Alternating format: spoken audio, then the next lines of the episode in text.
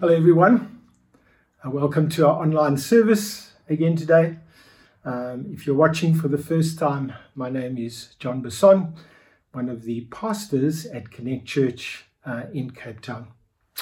Some of you may have heard of what is called Ripley's Believe It or Not, uh, which was founded by a man by the name of Robert Ripley, who documented facts and events that are almost impossible to believe when you read about them.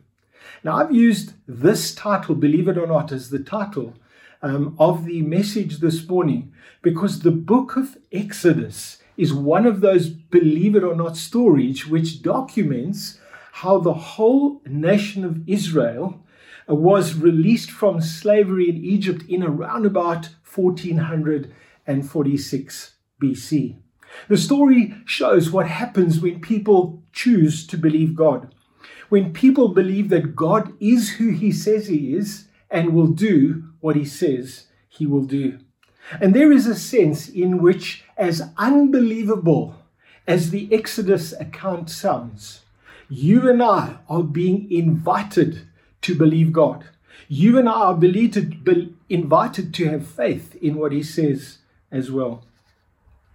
Now, Exodus chapter 3 begins with a rather unusual event where God is speaking to a man by the name of Moses from a bush, from within a bush that was burning and yet wasn't being consumed.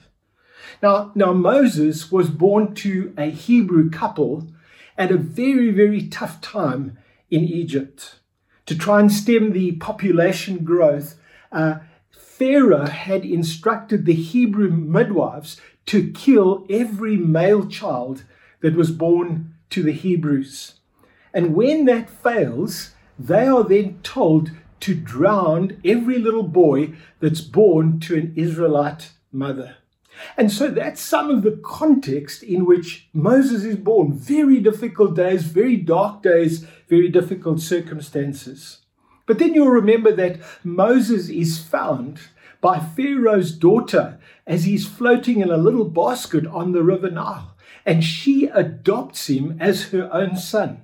And so he grows up uh, and until one day he sees an Egyptian guard killing one of his fellow Israelites or literally beating him to death. And so Moses takes things into his own hands and he kills this Egyptian guard and then he buries his body in a shallow grave in the sand. Pharaoh gets to hear of this and wants to kill Moses.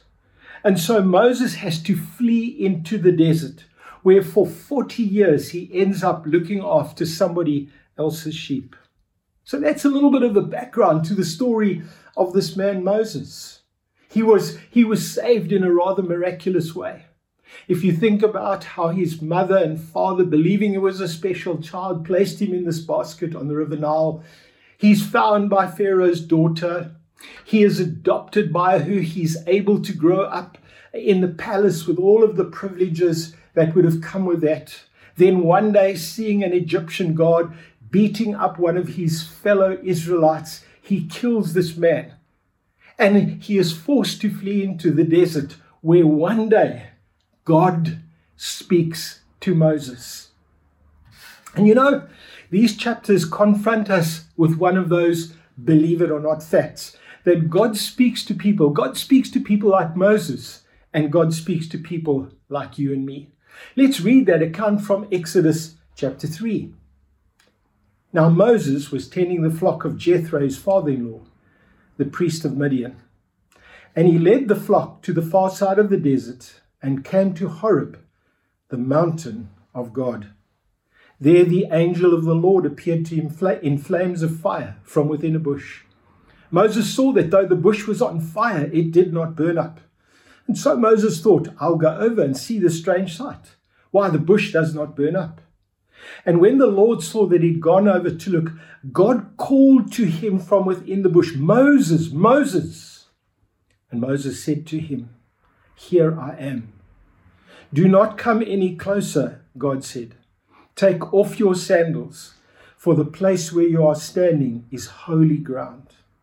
And then he said, I am the God of your father, the God of Abraham, the God of Isaac, and the God of Jacob. And at this, Moses hid his face because he was afraid to look at God. And you know, as we read through the Bible, it becomes apparent that there are accounts of God speaking to people all the time. In this account in Exodus chapter 3, we have the record of God speaking to Moses about leading the nation of Israel out of captivity, of confronting Pharaoh, this very powerful man. In the book of Joshua, we read about Joshua as he's about to go into battle against Jericho, and God speaks to him there.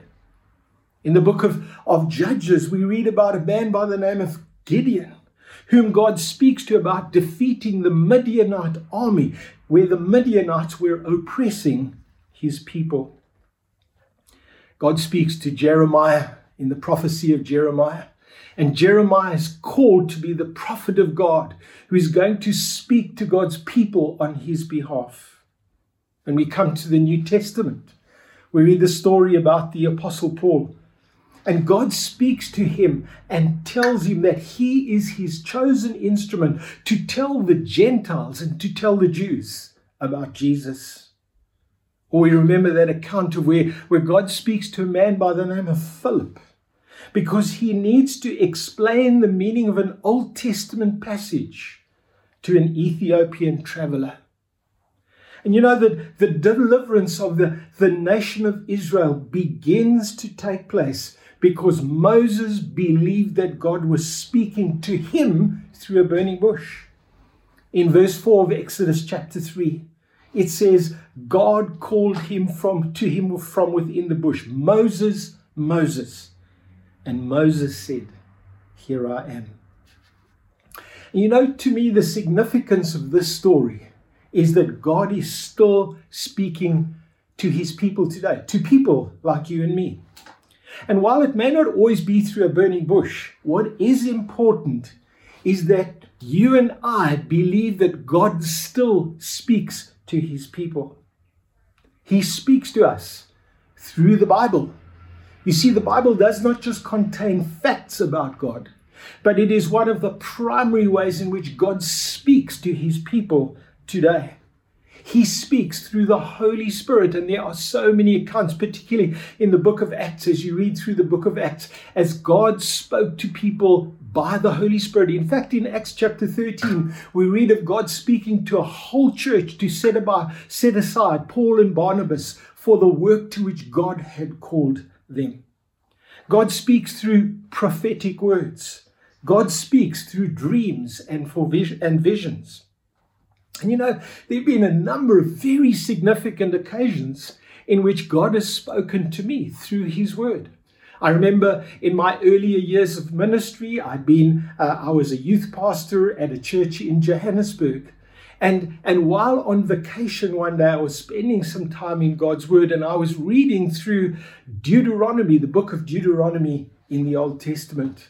And in chapter 1, verses 6 and 7, I read these words You have stayed with this mountain long enough. Break camp and advance into the hill country. And as I read those words, there was a sense for me God was saying, Your time in this church is over. Prepare yourself for a move. And it was interesting that literally three months later, I was invited to take over the responsibility of a national youth ministry and because God had prepared my heart and spoken to me, I was able to accept that invitation. But you know, in the Exodus story, we are also confronted with the believe it or not fact that God uses people just like you and me. You know, God's answer to the prayers of the Israelite people in Egypt was to enlist somebody like Moses. Moses was going to be his man on the ground. He's going to be the person that God uses. In fact, let's read about that in verses uh, 7 to 10 of Exodus chapter 3. And the Lord said, I have indeed seen the misery of my people in Egypt. I've heard them crying out because of their slave drivers, and I am concerned about their suffering. And so I've come down to rescue them from the hand of the Egyptians. and bring them up out of the land into a good and spacious land, a land flowing with milk and honey, the home of the Canaanites, Hittites, Amorites, Perizzites, Hivites, and Jebusites. And now the cry of the Israelites has reached me, and I've seen the way the Egyptians are oppressing them. And listen to this in verse 10. So now go, I am sending you to Pharaoh to bring my people, the Israelites, out of Egypt. And you know, like many of us, Moses found that incredibly difficult to accept. In verse 11, we read, But Moses said to God, Who am I that I should go to Pharaoh and bring the Israelites out of Egypt? And what, what, what Moses was, was, was talking about was not his identity, who am I? But what he was really saying to God is God was speaking to him and calling him to this role and this responsibility. He was saying, God, I don't feel up to the task. I, I don't know that I'm qualified for this task. You know, it seems that as though this is something that so many of us grapple with. Because God has involved each one of us in his great plan of salvation on the earth. God calls each one of us to be involved. God instructs each one of us to be involved. You remember those, those verses in Matthew chapter 28, so well known to all of us. It says that when then the 11 disciples went to Galilee, to the mountain where Jesus had told them to go. And listen to verse 17. And when they saw him, they worshipped him, but some doubted. And then Jesus came to them. And he said, All authority in heaven and earth has been given to me. Therefore, go and make disciples of all nations, baptizing them in the name of the Father and of the Son and of the Holy Spirit, and teaching them to obey everything I have commanded you.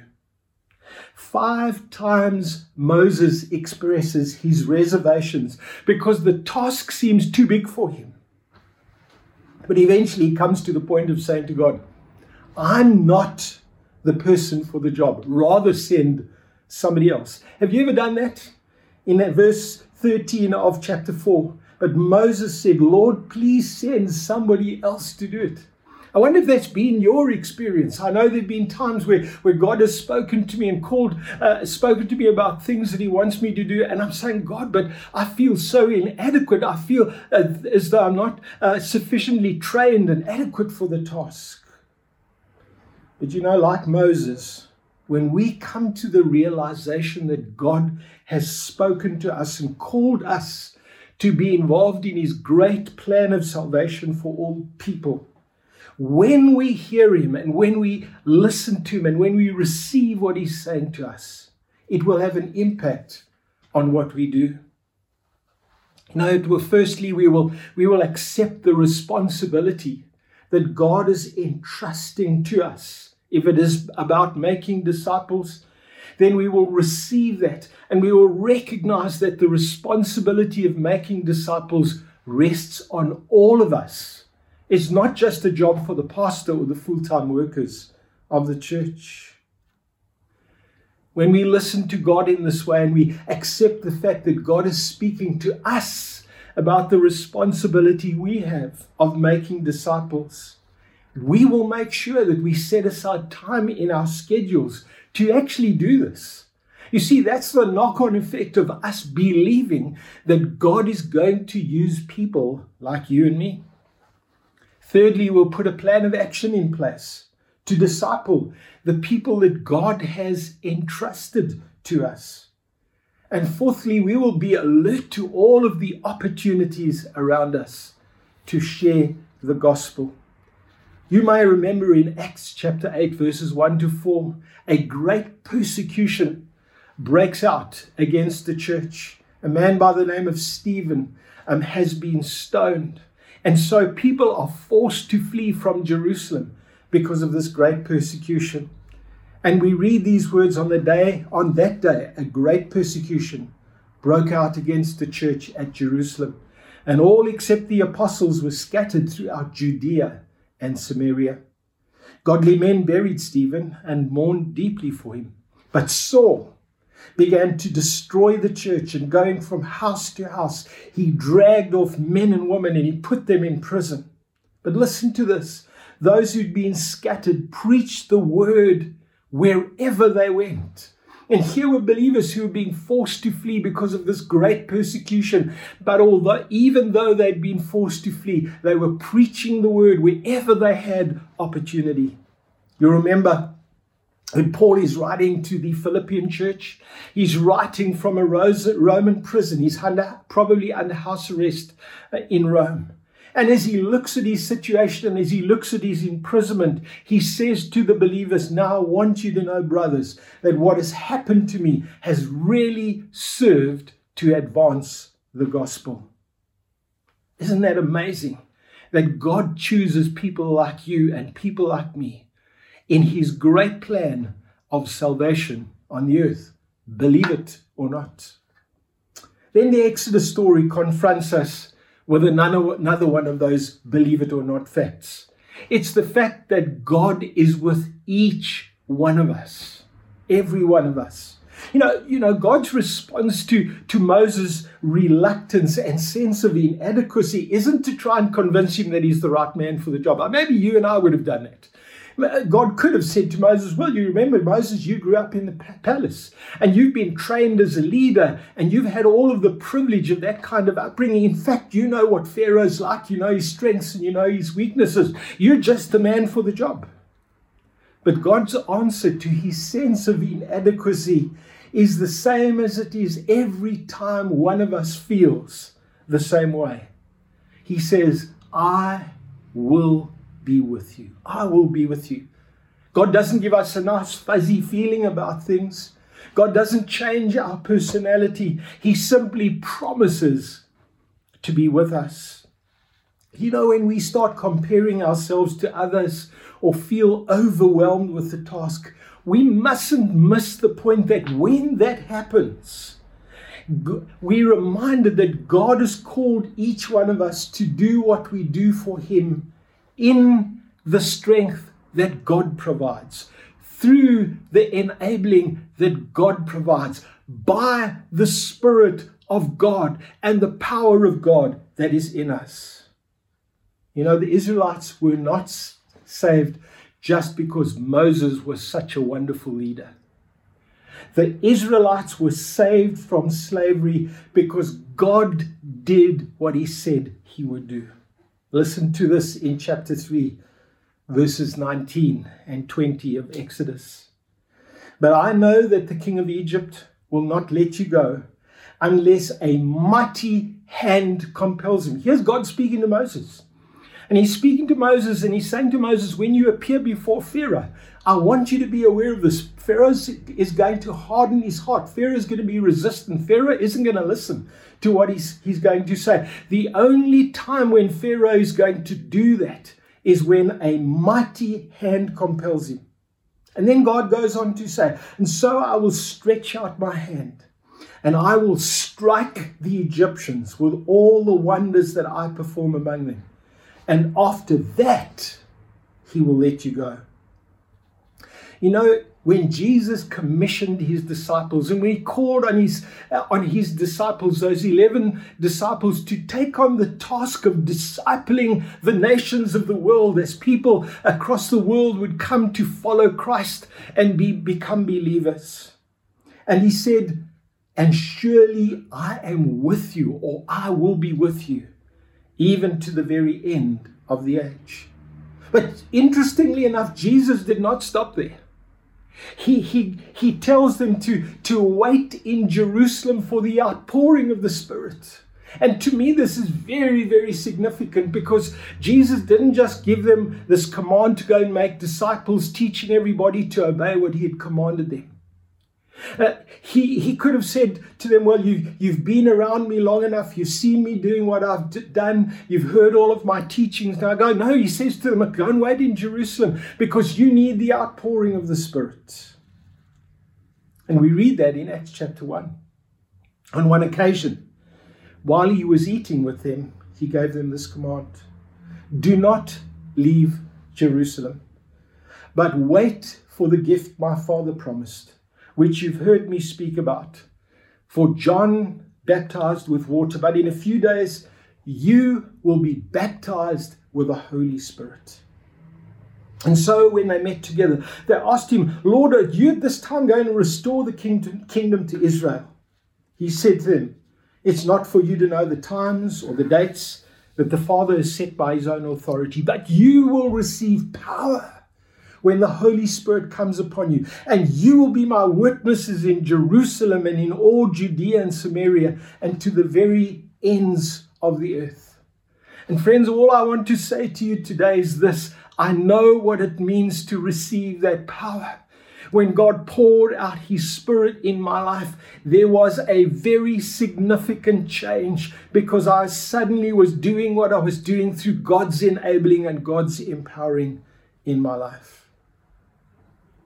But then the Exodus story confronts us with yet another one of those believe it or not truths. And it's the fact that God cares about people.